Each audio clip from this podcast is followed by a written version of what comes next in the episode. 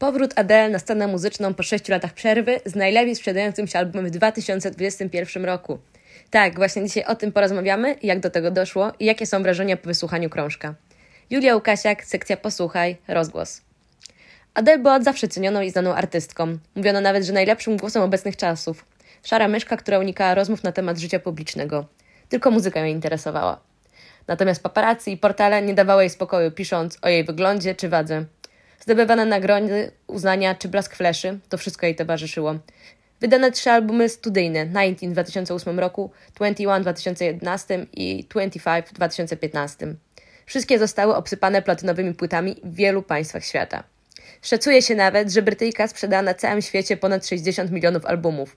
Taki wynik należy do rzadkości nawet wśród gwiazd światowego formatu. Jednakże sukcesy w życiu zawodowym nie przełożyły się na udane życie prywatne. Adele mierzyła się z mnóstwem problemów. Ostatnia rzecz wydana przez nią to piosenka Skyfall do Jamesa Bonda. Potem słyszymy o przerwie piosenkarki i momentalnie znika. Nie udziela się nigdzie, a informacje na jej temat są poufne. Jednakże dziennikarze docierają do wiadomości o ślubie z Simonem Koneckim i dojrzewaniu jej dziecka. Po dłuższym czasie widoczna jest odmieniona sylwetka Brytyjki.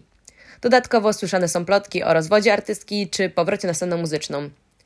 W wielu miejscach widoczna liczba 30 zapowiadająca nowy album.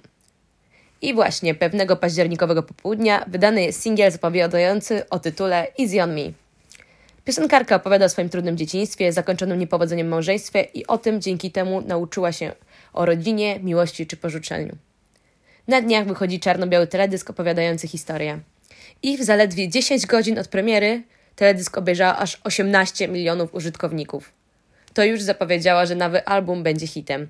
Słynne 30 wychodzi 19 listopada.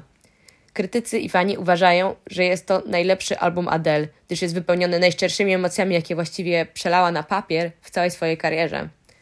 Cały album tworzy kompletną historię, patrząc na zróżnicowanie stylów muzycznych i barw. Dodatkowo sama Adele poprosiła Spotify, by nie było możliwości odtwarzania losowego, bo popsułoby to cały zamysł albumu. Wyjątkowo serwis zezwolił na takie zagrania. Album poza muzycznymi brzmieniami jest wypełniony różnymi wstawkami, jak na przykład nagrania rozmów wokalistki z jej synem. Nadaje to niezwykle emocjonalnego tonu. Każda piosenka jest inna i ma wyjątkową specyfikę.